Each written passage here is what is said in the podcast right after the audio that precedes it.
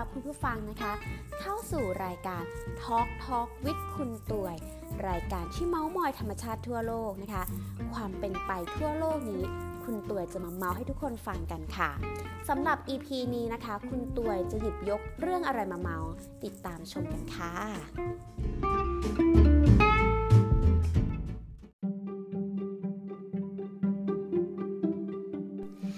มื่อพูดถึงประเทศอินเดียแล้วเนี่ย คุณผู้ฟังนึกถึงอะไรบ้างคะ แน่นอนค่ะ อาจจะเป็นเครื่องเทศบ้าง วัฒนธรรมบ้าง เครื่องแต่งกาย เครื่องประดับ หรือแม้แต่วัฒนธรรมและความเชื่อต่างๆ ใช่ไหมคะ และอีกหนึ่งสิ่งสำคัญนะคะ ที่นึกถึงไม่ได้เลยนี่ก็คือ แม่น้ำศักดิ์สิทธิ์นะคะของอินเดียอ่าสงสัยแล้วใช่ไหมคะว่าคือแม่น้ำอะไรมาค่ะ เดี๋ยวคุณตัวจะเมาให้ฟัง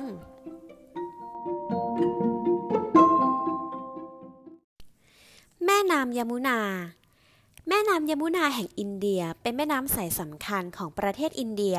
ได้ชื่อว่าเป็นแม่น้ำศักดิ์สิทธิ์ของชาวฮินดู มีต้นกำเนิดทางภาคเหนือของอินเดียบริเวณเทือกเขาหิมาลัย ไหลขนานกับแม่น้ำคงคาไปทางทิศตะวันออกเฉียงใต้ และไปรวมกันที่เมืองอันลอฮาบาดในอินเดีย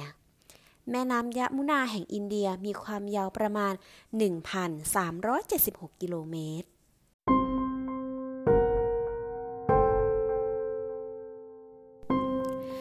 ทุกๆปีจะเกิดฟองขาวหนาเป็นชั้นๆ ในแม่น้ำยมุนาของอินเดีย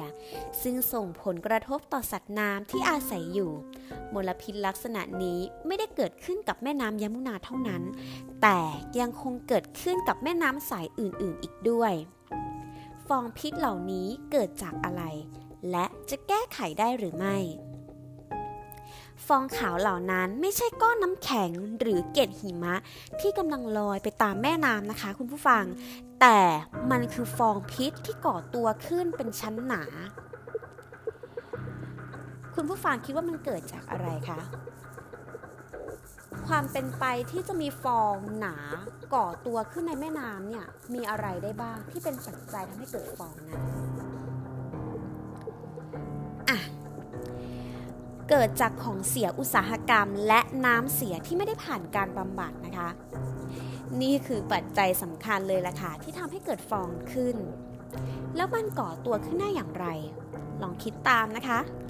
น้ำทิ้งที่ไม่ผ่านการบำบัด มีสารปนเปื้อนจำนวนมาก ที่เป็นปัญหาที่สุด นั่นก็คือฟอสเฟต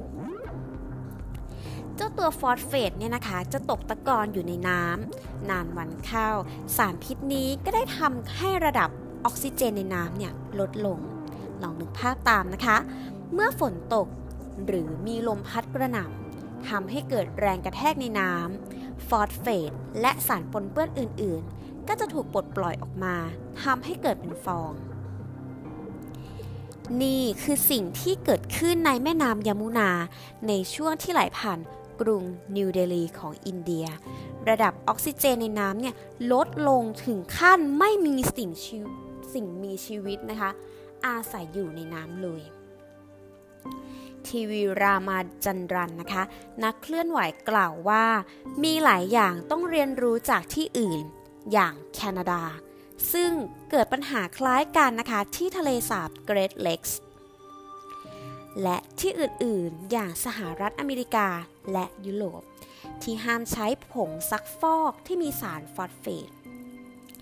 และมองหาทางเลือกอื่น ที่เป็นไปไม่ได้ในอินเดียเลยนะคะ ไม่มีข้อจำกัดในเรื่องนี้ค่ะ ไม่ได้มีข้อจำกัดว่าห้ามใช้นะอะไรนะ คือสามารถใช้ได้เลยแล้วสารปนเปื้อนนะคะ คุณผู้ฟังค่ะคิดดูนะคะว่ามันลงไปในแม่น้ำน่ะกี่กิโลคะแล้วก็เต็มไปหมดธรรมชาติแวดล้อมนะคะ ก็เสื่อมสลายพังลงนะคะ ป่าเปิดนี่ไม่มีที่อยู่กันเลยทีเดียวนะคะ ผู้เชี่ยวชาญเนี่ยได้แนะนำว่าให้ฟื้นฟูธรรมชาติของแม่น้ำสายนี้ ซึ่งเป็นเขาเรียกว่าอะไรนะ แม่น้ำวัฒนธรรมอะเนาะอืมโมนาดมิสลานักเครื่องไหวกล่าวว่า ถ้าเราไม่สามารถรักษาธรรมชาติของแม่น้ำไว้ได้ และมัวแต่พูดถึงการป้องกันมลพิษ นั่นไม่ได้ช่วยทำให้สถานการณ์ดีขึ้นเลย นะคะในขณะที่น้ำปนเปื้อนมลพิษหลายประเทศนะคะยังเกิดขึ้นมากหลายเลยนะคะในประเทศไทยเราก็มีนะคะเห็นได้ชัดเลยปัญหาเช่นเดียวกันค่ะ ปัญหาเกิดจากสารปนเปื้อนนะคะขยะมูลฝอยต่างๆที่ทิ้งลงนะคะเกิดจากอะไรล่ะคะคุณผู้ฟัง ไม่ต้องบอกก็น่าจะรู้นะคะ อย่างไรก็ตามค่ะ อยากให้คุณผู้ฟังเนี่ยนะคะ ช่วยกันรักษาธรรมชาติ และดูแลระบบนิเวศทที่ดีต่อไปนะคะ แม่น้ำให้อะไรกับเราบ้าง ให้ชีวิต ให้น้ำดื่มนะคะ ถูกต้องไหมคะ แล้วเราล่ะคะ ให้อะไรกับแม่น้ำบ้างนะคะ รักโลกกันด้วยนะคะสำหรับวันนี้ค่ะ รายการ Talk Talk ปิดคุณตวยเนี่ยก็ต้องขอ